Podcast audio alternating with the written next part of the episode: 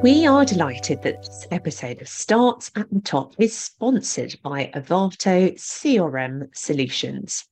Avato CRM Solutions designs and delivers award winning customer service, business process outsourcing, and digital and intelligent automation solutions for some of the world's most respected brands, as well as innovative charity and public sector clients. They partner with clients to help them define their customer experience and transformation strategies by implementing the right technology, people, and processes to improve their customer journey while driving new efficiencies and helping them prepare for the future. To find out more about how Avato CRM solutions could help an organization like yours and to receive a free, no obligation chat, visit avato.co.uk forward slash Wales Air Ambulance.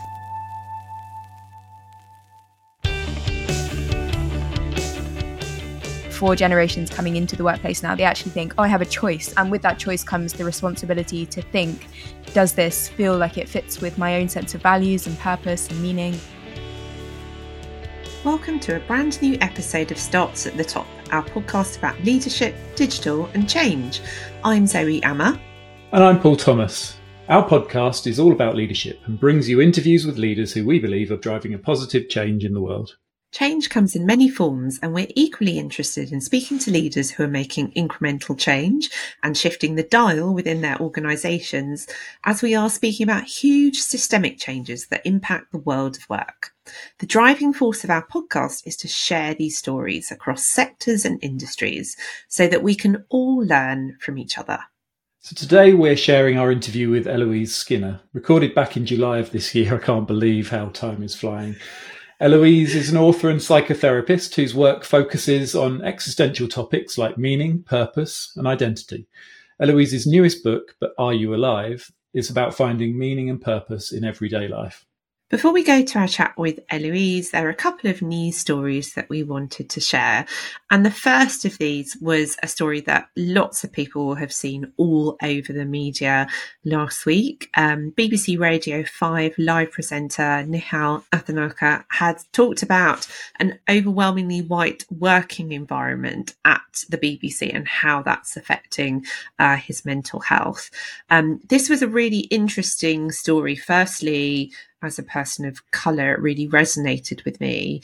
And also the way in which it got reported in some publications was, I think, slightly misleading in the sense that uh, certainly the more right wing media outlets were saying, oh, well, he's saying that he's, you know, he's against white people. And that's absolutely not what the story was saying. He was mm. talking about representation uh, mm. and the impact that that can have on your mental well being. So I thought that this was a much needed story which got everyone talking about an aspect of inclusion that doesn't often get a lot of airtime. What is that everyday reality for people from different marginalized groups when they see that they are one of very, very few people like them in their organizations? Yeah, we often talk about representation in the media and representation uh, in in the world of sport and places like that. But if you actually work in those industries and you walk into a room and you see nobody is like you, then I think that's a, a massive challenge. And he also talked in that interview about his move up north to work uh, in Salford. I think he's based in Salford um, at the BBC there, and the difference in how he was perceived and um, there as opposed to being very anonymous in London was quite shocking as well to me when I read that story. But I listen to him quite a lot, and and um, he does a, a, a TV podcast um, and does some really, really amazing interviews uh, across the BBC. And I, it's it's interesting because I wonder whether that's sort of more emblematic of is it that station or is it the BBC as a whole? I don't know, but um, it's I don't think he's the first. I think he's very very um, well respected though because of his standing within that organisation. So it'll be interesting to see whether it affects any positive change or whether he's criticised further for it. I can't believe the right wing press. I can. Who can, can't believe the right wing press would jump on it? Of course, I can believe that. It's ridiculous. Yeah, absolutely. And I think what was interesting at least one of the articles that I had read was that the BBC actually commented on it and they seem to be taking it really seriously. So hopefully they will do something about it. But it's interesting that he was speaking at, at this conference because mm. I don't know, because obviously I don't know him, but I wonder whether you know things had not changed behind the scenes hence why he was speaking up about because sometimes that's what it takes isn't it? You have to go public uh, with your concerns about what needs to happen differently in order for an organization to take it seriously. Yeah and an organization that has um, you know representation needs to be at the heart of it we all pay our license fees the it needs to reflect the diversity of the license fee payers. So there's a duty of care there for sure. 100%. So it'd be really interesting to um, see what happens next with that one. Um, really fascinating story. And then something very different. The government released um, its guidance about um, AI and skills for employers this week. So, um, what do you think of, of this one, Paul? lots of guidance coming out from different lots areas on, on AI. Yeah, there seems to be, I think there might need to be some guidance uh, on AI guidance um, very soon because there's lots of yes. people sort of um, saying, you know, having their, their say. I think because this one um, appeared on uh, gov.co, uh, gov.uk, then obviously there is a, a sort of um, uh, uh, a lot more to it, and also with Innovate UK included in the in in the work. I think Innovate UK and the way that it works with um, uh, AI startup organisations and innovate innovative organisations across the UK, I think puts it in a good position to be able to comment on this. Um, but I was going to ask you because you've you've recently started to look at AI within the the charity sector. And I think I commented on your LinkedIn post that when I read through the the guidance or the draft that you were starting to put together for the for the sector, I was immediately taken by well, I could just share this with everyone that I work with in the corporate world because although there are changes in in you know obvious changes in the questions, actually the outcomes that are needed within those organize those types of organizations are exactly the same. So yeah, it might come back to that point about it's great that we have all this guidance being developed, but in terms of practical application of that guidance, I think organizations are mm. still struggling to go, right, okay, well, now I'm listening over here and now I should be listening over there. And what do I need to do? What are the practical first steps for me? Because actually, this is starting to worry us as an organization, the impact of it. I agree. I mean, what I'm seeing a lot of leaders struggling with at the moment is what to do next. And actually, a lot of the um, this particular set of guidance, it does assume a certain level of knowledge about AI. Mm. So that would be my only caveat with it. We'll put the link in the show notes, but I do think people need to be aware that it almost assumes that you have a certain base level of knowledge and skills in this area. Otherwise, I think people might find it a little bit challenging. Yeah, I think a lot of smaller organizations just don't think about that. And in particular, um, there was an example uh, in an organization I was talking to the other day where there was a, a, a conversation about how ChatGPT was being used by employees to not cut corners, but to help with everyday um, challenges. But those challenges in, included or could include compromising um, personal employee data or compromising uh, client data because they're literally copying and pasting from an internal document into ChatGPT-3, which is obviously using then that information to start to inform other answers that it gives other people around uh, around the world. So if it's if it's at that very early stage of misunderstanding of how these tools can be used and how can, they can be used appropriately, I would completely agree that you know the, how an organization needs to build policy around AI is an important step for them to make, but one that they're just not ready for uh, yet. So I, I think, yeah, guidance on the guidance would be my guidance. Yeah, absolutely. And we'll be covering more stuff about AI in our next season, and we've got some more AI related episodes coming up as well. So, now for our conversation with Eloise Skinner. We are very excited to welcome Eloise Skinner to Starts at the Top today.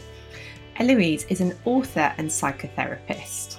Having started her career in corporate law, Eloise's work now focuses on existential topics like meaning, purpose, and identity. Eloise's newest book, But Are You Alive? focuses on finding meaning and purpose in everyday life.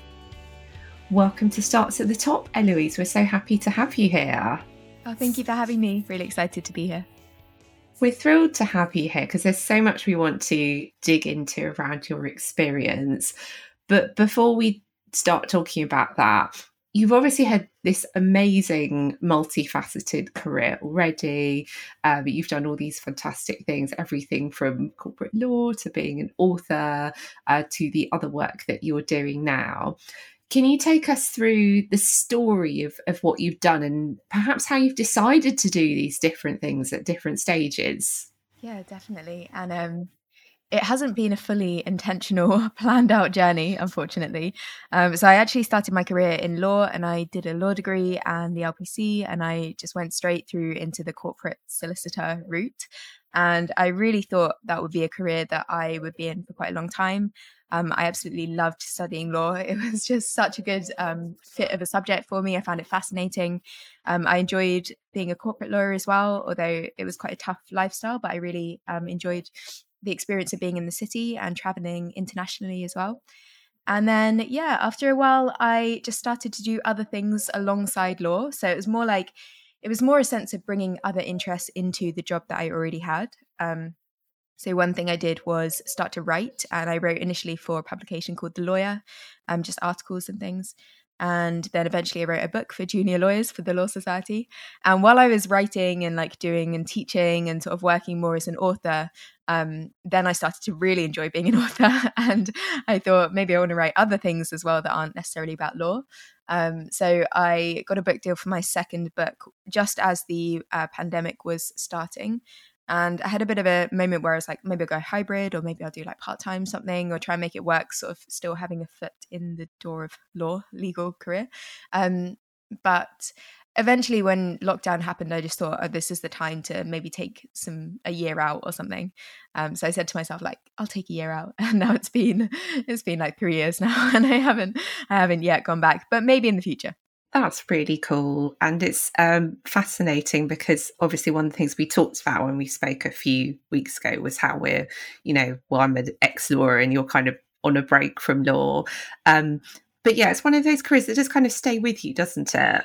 Absolutely. And I think it really gives you a good understanding of the world, is what I'm appreciating from my law training now, is that I see things in a, like quite an analytical way. I'm able to like um, make judgments in the way that you would if you were a lawyer, kind of weighing up the evidence. I think it gives you a really good set of like discernment skills and obviously the ability to read and review contracts, which I had underestimated how helpful that is in pretty much any profession. So it's definitely, yeah, I appreciate it a lot. That's really good. Yeah, that's that's great. There's a lot of transferable skills, aren't there? Even though it's quite a, a technical profession in many ways. Absolutely. And now, um, so one of the trainings that I did when I was sort of um, coming out of law and into my break was um, to train as a psychotherapist. And I can see the sort of legal skills even in that profession, which you would think those two things are like therapy and law are probably like a lawyer and a therapist have quite different personalities, maybe. Um, but definitely the ability to sort of assess the situation, to take in evidence, to kind of listen and observe. And yeah, I see a lot of um, a lot of the legal skills crossing over as well. Well, they say that accounting is a good step towards coding because you understand spreadsheets and you can build in Excel and lots of uh, formulas and things like that. So apparently, uh, accountants make good coders. So you know, you're in you're in a uh, the the professions are, are strong in uh, in, in sort of moving skills into other areas. Definitely, that's unfortunately two skills that I do not possess: accounting Yet. or coding. Maybe one day. It's so interesting just hearing about the, the sort of story of your career because I mean, to what extent do you think that's perhaps a bit of a, a, a, trend in in kind of younger people just going from you know doing this incredible amount of different things, different jobs, different kind of careers, really following your interests and your your principles? Is that something that you see in your peer group?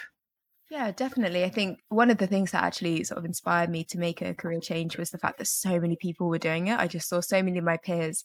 I was kind of at that stage, um, like three years PQE um, in law, where people tend to move around. That's kind of the you're either going to stay or you're going to move somewhere else. It's, it was kind of a bit of a crossroads anyway. But um, I saw a lot of people leaving law, taking career breaks, going to do different things entirely. And um, when you see other people doing it, I think it gives you so much more of a, a horizon of what might be possible. So I think it's really important to, if you're thinking about making a career change, to kind of surround yourself with people who are also making big moves in their career or doing different things. Um, as to whether it's a generational shift, I definitely think people are more aware of what's possible now. And obviously, you see so many people on the internet, on social media, doing different careers that you never even thought existed. like, I don't think I would have really ever thought about psychotherapy when I was at university because I don't know anyone who's a psychotherapist or never really encountered that career. Um, whereas law was one of those things that I sort of knew, okay, you could be a doctor or a lawyer or a banker or something. Um, but yeah, then seeing people doing those careers on Instagram and social media or reading books by those people and just being exposed to more career routes, I think really opens up your perspective. And then, yeah, I think the other one of the other elements might be um, sort of the ability to um, they sometimes referred to as the side hustle. So having like other things going on on the side. And I think that is a trend that's become a little bit more normalized of you can have your main job and then you can have other things on the side that are earning you money. There's a little bit more of a mentality of it's okay to do multiple different things. And then that for me made it easier to actually switch out completely. So I had things going at the same time and then, yeah, making a shift. I think that's really interesting because one of the things that you sort of see. So I worked for a long time in professional services and um, financial services, and one of the things that I found difficult there was that I had interests in marketing, in communications, in technology, and sort of sat between all three in my career. But I wonder whether that was perceived internally as being sort of magpieism, oh, you know, Paul's not really settled. Paul wants to go after this now and he wants to do this, rather than I'm just seeing it as, well, I'm just interested in all these things and I can make the connection. So why can't you? Mm. Do you think it's seen now as more of a strength? I think that that side hustle thing has really opened that up. Do you see that now as a strength, or has anyone ever sort of taken you aside and said, Eloise, focus? I'm sure people have wanted to wanted to do that. Um, yeah, I think personally, my generation, and um, not speaking for all millennials, but like, and the generation below, are probably quite comfortable with that idea and probably quite confident about bringing it into the workplace. I'm not sure if it's always that well received. I do think there are still careers where having a specialism and having a focus is really the goal. And for me, I was in corporate tax and I felt quite clearly like if i'm going to stay i need to just focus on what i'm doing because it gets more complex you get more responsibility. Corporate law can be quite intimidating because you are actually having a huge amount of responsibility and if you're doing five things at once like it, it's not necessarily a career that lends itself to yeah like you said doing, having multiple points of focus. Um, but at the kind of initial stages of the career definitely things like writing or things that are complementing the main thing you're doing i think are, are interesting and the other um, the other gift that it gives you if you're sitting across disciplines is the ability to draw kind of parallels or a sense of integration between different ideas that might not necessarily have been spotted if you had just focused on like one thing in particular. So yeah, like you said, if you have a perspective that includes marketing and you bring that back into your specific sector, then that gives you a different perspective than someone else, which I think is is really valuable actually. It's a good mindset shift, isn't it, Zoe? That thinking about it as a gift rather than a, a sort of a, you know in the in the work sense. Yes, it's a side hustle, but um, perhaps you start to see that as as a, as a gift and maybe help other people see it as that as well. I think it's a real plus. I mean, who wouldn't want to live a life where you get to try different things and learn new things and do different jobs and work with different people? I mean, that whole notion of the job for life is just completely dead. And I think that sort of died out with with our parents in many ways, didn't it, Paul? And I think it's it's brilliant to hear that this whole notion is being challenged and that people are living their lives in a much more fulfilling and fruitful way, I think, because you, are gaining so much from it. You're developing this really strong base of transferable skills. And I think it's very good that that is being valued now. Uh, I mean, I remember back in the day that things like portfolio careers were seen as something you do in, on retirement. But but why not do it earlier in life? That's the way everyone is working now. Most people I know have got several side hustles. Um, so it's a very, very positive thing. It's brilliant. So it seems like there's a bit of a unifying theme through your work, Eloise, around meaning and purpose. And I know that's something we were talking about when we spoke a few weeks ago.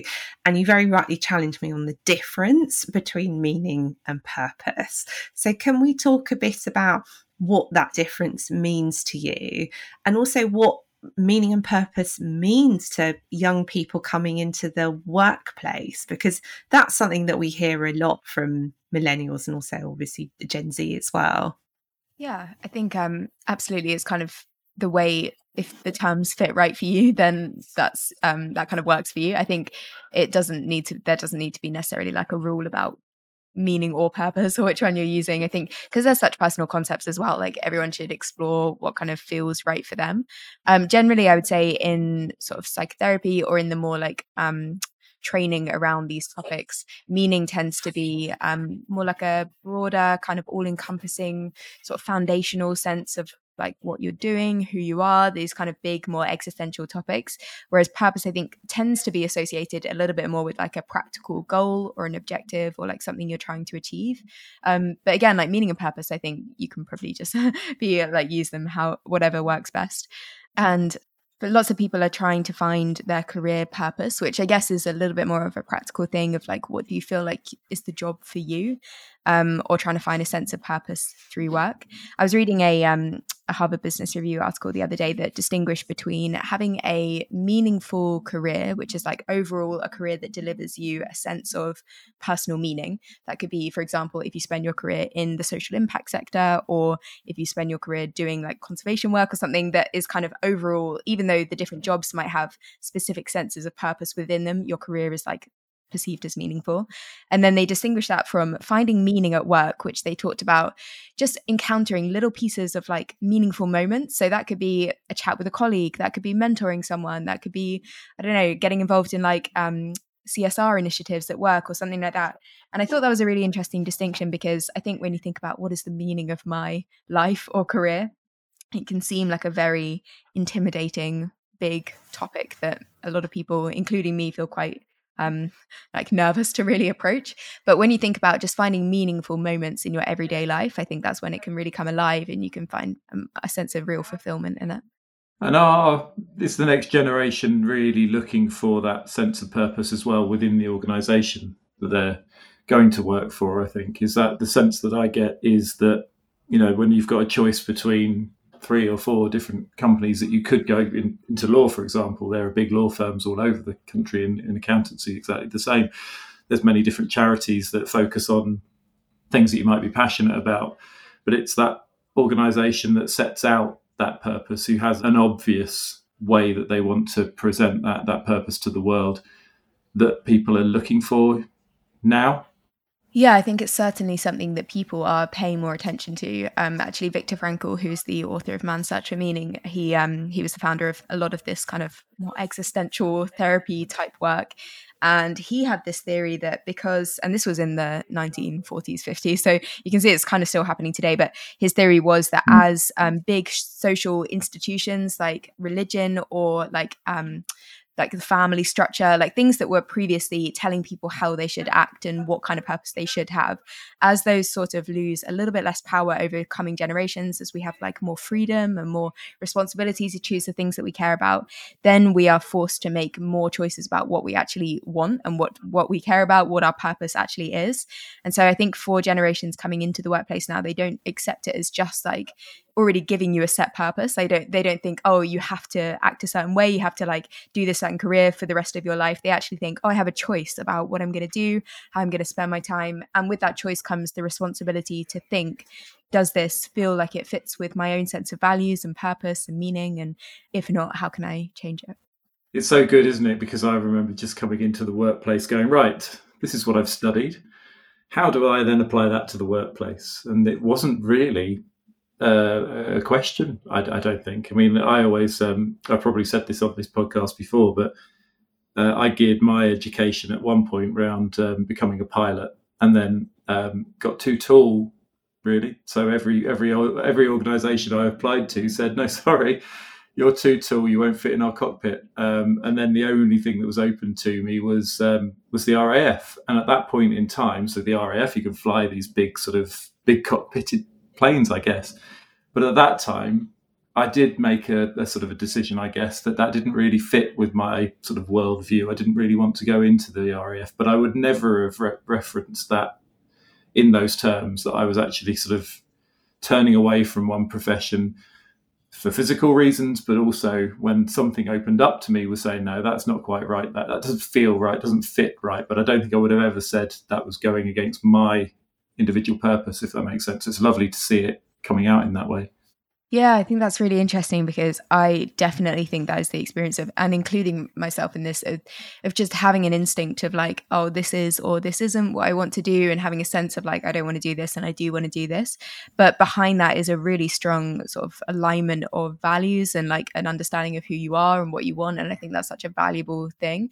And yeah, most of this work in existential therapy is just about sort of making that more like surface level. So even though you might know it, most people know what they want really if they can really really think about it. Um, and if you don't know what you want, there's definitely sort of tools and techniques that you can sort of discover more about who you are and what you care about.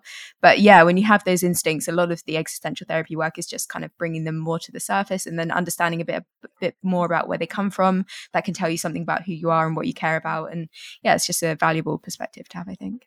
And what advice would you give to leaders, whether they're aspiring or whether they're established leaders, about finding their purpose? Because that's quite a big thing we're probably all thinking about a bit, aren't we, post lockdown? Yeah, I think it's a great question. It's a bit of an intimidating question. I would say um, start by just breaking it down and sort of looking at it quite with a little bit of lightness and almost like a playful approach to it. I think it doesn't have to be, oh no, like what is my purpose? I have no idea. Um, it can just be what are the things you enjoy? Like what do you like doing? There are a lot of tools and techniques. Actually, I wrote a book a few years ago called The Purpose Handbook, um, where I kind of went into that topic a bit more in detail and gave loads of exercises of how you can start to sort of discover what your values and your purpose might be. Those are things like um, there's an exercise called the purpose or meaning tracker. It can be used for either a sense of purpose or a sense of meaning. And it's basically when you go through um, a week in your life and you kind of write down all of the things that are giving you a sense of meaning or purpose. If you're doing it for meaning, you can track more personal things like relationships or um, interactions that you have with people. If you're doing it for a career purpose, you could just track the things that make you feel most alive at work, that kind of thing. Um, and you're just kind of writing them down and observing like, what is it that makes you feel feel really fulfilled, like yourself, like you're in flow, you're kind of just really present, you're engaged, you feel like that, yeah, this is it, like this is what I'm doing. And then if you can see some kind of consistency, track it over a week or maybe two weeks or a month or whatever, see some kind of consistency between the things that are giving you that feeling. And then you have a bit of a better sense about what it is that you actually, that actually kind of you know really feeds your passion um, and that could be quite surprising i think when i've done this before um, when I think about my legal career, you know, my job was mainly in corporate tax. So I was very like uh, legal driven, like document heavy work. Um, but the things that were really making me feel fully alive were teaching, mentoring, writing, kind of like being with other people, um, talking to clients. So then you have a sense of, okay, I think, you know, I could pivot my job to have more of that and less of the other thing, or, you know, just being a bit more flexible. That's really fascinating about um, being almost mindful about it, isn't it? Being really mindful about the things that really fuel that sense of purpose. And with Gen Z coming into the workplace now, because it's it sounds like purpose is obviously very important to them. Do you have any insights into what Gen Z are looking for from the worlds of work? Yeah, it's hard to say. It's always hard to say like what a generate. I always feel like oh, I can't speak for a whole generation because within that generation there'll be people who also want like the traditional career paths, and you know, as many of my friends wanted to leave law, there are also an equal number of my friends who went straight from university to law school who are now thriving as you know coming up into partnership and stuff like that. So there are obviously elements of consistency. So I think maybe one of the overarching trends about what people want apart from the sense of like meaningfulness in your career. I think there's um, research that indicates that we're going to have about 10 to 12 jobs in a lifetime now, which is significantly more than maybe it's been experienced in the past. So there's a sense of maybe going into a job and developing some of these higher level skills. So if you're going into law, that might be um, judgment, analysis, reasoning, debating, or writing, and then taking those skills and going into journalism or um, something else like a psychotherapy i was going to say um not that everyone has to do that but they could if they wanted to um and yeah so this sense of like you're really developing like a personal portfolio of skills and then sort of taking it with you to different places.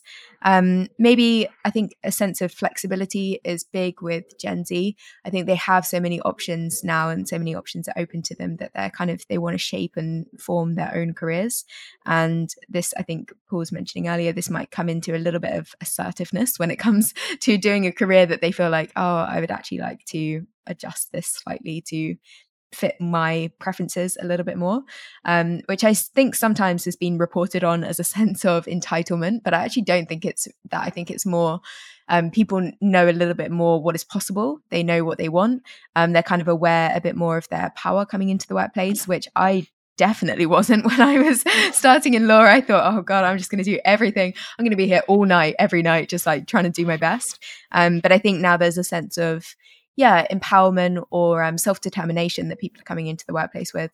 We've heard it quite a lot, haven't we, over the past couple of years? In fact, we've probably heard it quite a lot on this podcast about this sense of entitlement, and I think that's that's the wrong way to look at it because we've seen so many other shifts in the last two to three years since the, the pandemic where people are really looking at their sense of identity and what they want from life. And why would we expect the younger generations not to be doing that too?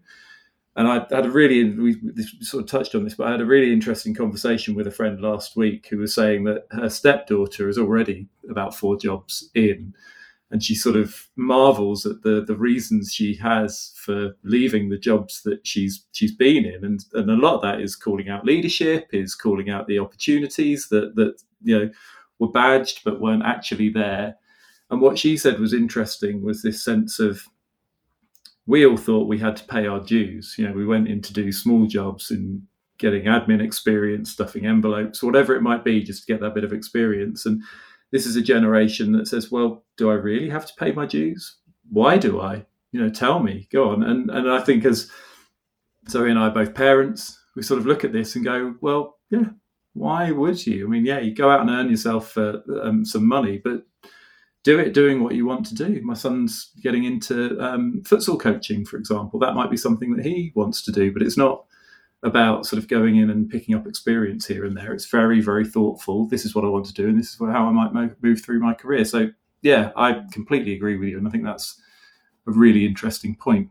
Yeah, I think that's um, I think that's such an important perspective to have as well and especially as so many of the, these professions are changing now i know for law like a lot of my first years were just like filing papers and doing various mm. things working alongside paralegals which in a lot of big law firms don't even exist those teams anymore so the way that professions are changing so quickly to remove a lot of that work that would have just been the process type work that you were just doing as a junior person because it was like necessary to kind of do that stuff a lot of that stuff has been overcome by technology and changed so much even in the last few years that when you do go in now as a junior person you probably are valued a little bit more for your responsibility your ideas like the things that you're bringing in as, as an individual human being uh, before we all get taken over by ai or various things um, so i think it is important to go in with that perspective of like yeah you are valuable as a junior employee and if you have a manager who also is open to you coming in with that attitude, I think it can be so productive. I think it doesn't necessarily need to be the case that you sort of are forced back into your box and you just got to stay down there. I think if you have a manager that's like um, really encouraging of your ambition, of, of what you actually want to achieve, that energy can be channeled into just huge career development and opportunities for doing new things. And yeah, I think it could be a really real asset to an organization to have someone like that. Definitely. It's, it sort of sounds um, a lot like that generation having a really clear sense of being empowered. And I guess some of that must come back to purpose and meaning as well.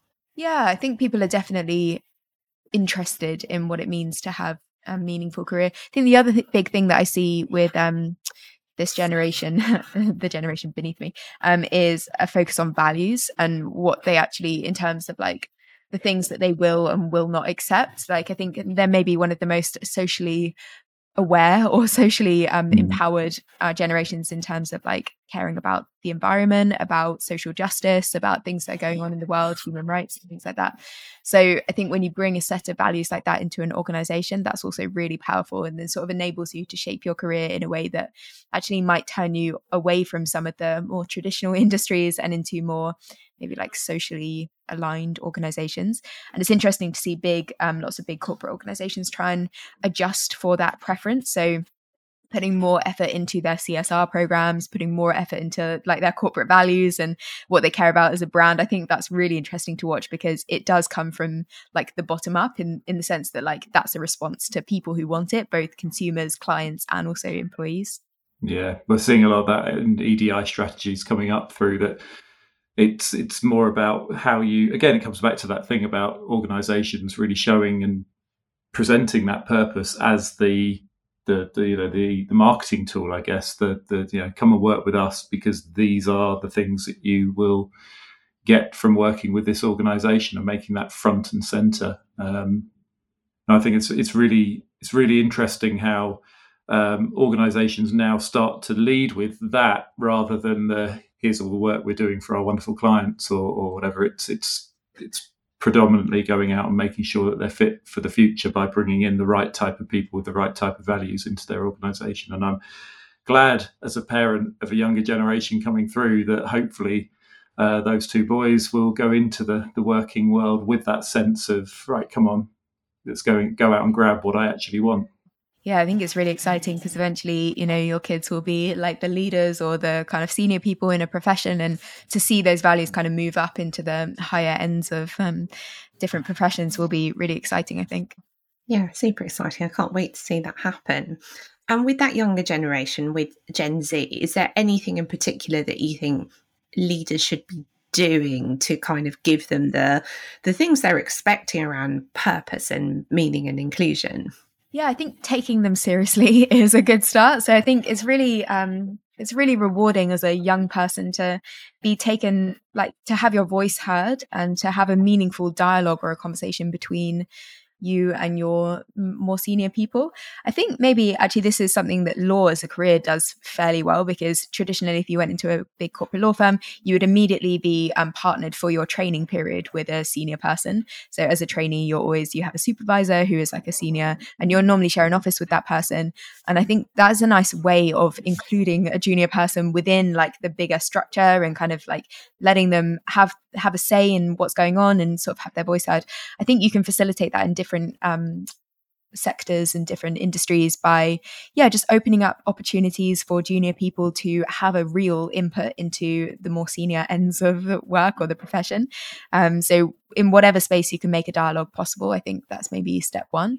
And then really trying to do some like active or empathetic listening to what they actually want what they care about and sort of enabling them to tailor i know like job tailoring or job adjustment is sometimes um, like talked about in these bigger corporate organizations of being able to shift your job slightly in alignment with the things that you say you care about. Um, and yeah just giving opportunities and maybe a little bit of opportunity for almost like that idea of like entrepreneurship where you're being like a bit of an entrepreneur but within a bigger organization. If a young person has like an idea about what they want to do or they have an initiative like enabling them to make that happen i think that can be so rewarding. And like that's absolutely something that i was able to do in my corporate career. Like one thing i had um, an idea for was like a series of talks for junior lawyers where I would like interview one of the senior partners in front of like the the whole team of junior lawyers. And like they and they let me do that and they let me like advertise it and they let me run it. And I found that so meaningful and it really gave me a sense of like okay this organization cares about me as a person and they want me to like be happy and thriving in my doing my job. And even though that wasn't really related to like the corporate tax work I was doing it gave me a real sense of like fulfillment coming into work knowing like actually it's possible to be who I actually am in this career. So I think stuff like that can be helpful. That's really good, isn't it? That's that does give work that real sense of meaning, doesn't it? And such a great thing to give to to young people. Um, we know you need to head off in a moment, just really briefly before you go. Um, just wanted to touch on social mobility and how you factor that into making workplaces more inclusive? Because I know that's a cause really close to your heart. What would you say as a parting thought to leaders about how they need to factor that in? Oh wow, it's such a it's such a multi-dimensional um, issue and like such an ongoing challenge and so important for um, for everyone to think about, like regardless of what industry you're in. I think sometimes corporate or big corporate organizations can sort of hand the problem off a little bit because they think, oh, we'll just select from universities like the sort of whatever academic requirements we need and we'll let the universities do kind of the social mobility work of getting the right people into university and then from there we'll kind of just take what like you know the top 10% that comes out but i think it's so much more nuanced than that because you know all through the process there are challenges and obstacles that people who are coming from less advantaged backgrounds face like the whole way through. And it is just so frustrating to see organizations do like very little to real like to make real change in this area. Um, but I would say if you're within an organization having a really strong social mobility program or initiative or whatever you're doing to bring people into the organization, whether that is in your recruitment process, whether that is when you go to universities, or maybe um, I know in law they're now taking people from the apprenticeship route, which I think is really, really going to change the face of the profession. And it's just so exciting for corporate law to open up like that. I think it's a like a really interesting move. Um, but also things like even looking at school level or college level um, young adults, uh, bringing them into the workplace can be so valuable, at, like for internships and for opportunities that they may not have otherwise had. I think getting work experience is one of the things that can absolutely transform your perspective as a 16, 17 year old of seeing like, oh, this career is so possible and you know something that i really want to do and um so yeah open, opening up uh, work experience opportunities getting people in for open days and stuff like that and also outreach so going out to schools making yourself known in a school making yourself visible as a person representing a profession and um so many more initiatives but those are some yeah Amazing. Thank you so much, Eloise. We know you need to hop off in a moment, but this has been such an illuminating conversation for us. So, my husband's decided to print something out just as we finished recording, so I want to apologise for that. But thank you, Eloise. You've been brilliant. Oh, thank you so much. It was so lovely to chat. Thank you to Eloise for making the time to come onto the podcast. We really enjoyed speaking with her and we'll include links to her website in the show notes. And we'll include a link to buy her book, But Are You Alive? How to Design a Life Worth Living. Our next episode, and the final one before the Christmas break, will be with Kate Lee, who's CEO of the Alzheimer's Society, and we really can't wait to share that one with you. You can support the podcast by leaving us a five star review wherever you listen to us, whether that's Apple Podcasts, Spotify, or Google. And public service announcement I think next year uh, Google is shutting down their podcast platform, so um, you might want to switch to one of the others, Apple or Spotify. And when you switch to Apple or Spotify, that's your chance to leave us a lovely review. And to subscribe, obviously. Otherwise, you might miss your episodes of Starts at the Top, and uh, then where would we be? Um, Who and want also, that? just want to say a big thank you to everyone uh, who's listened this week, and we will speak to you next week. So, thank you so much for listening. Thank you, and bye for now.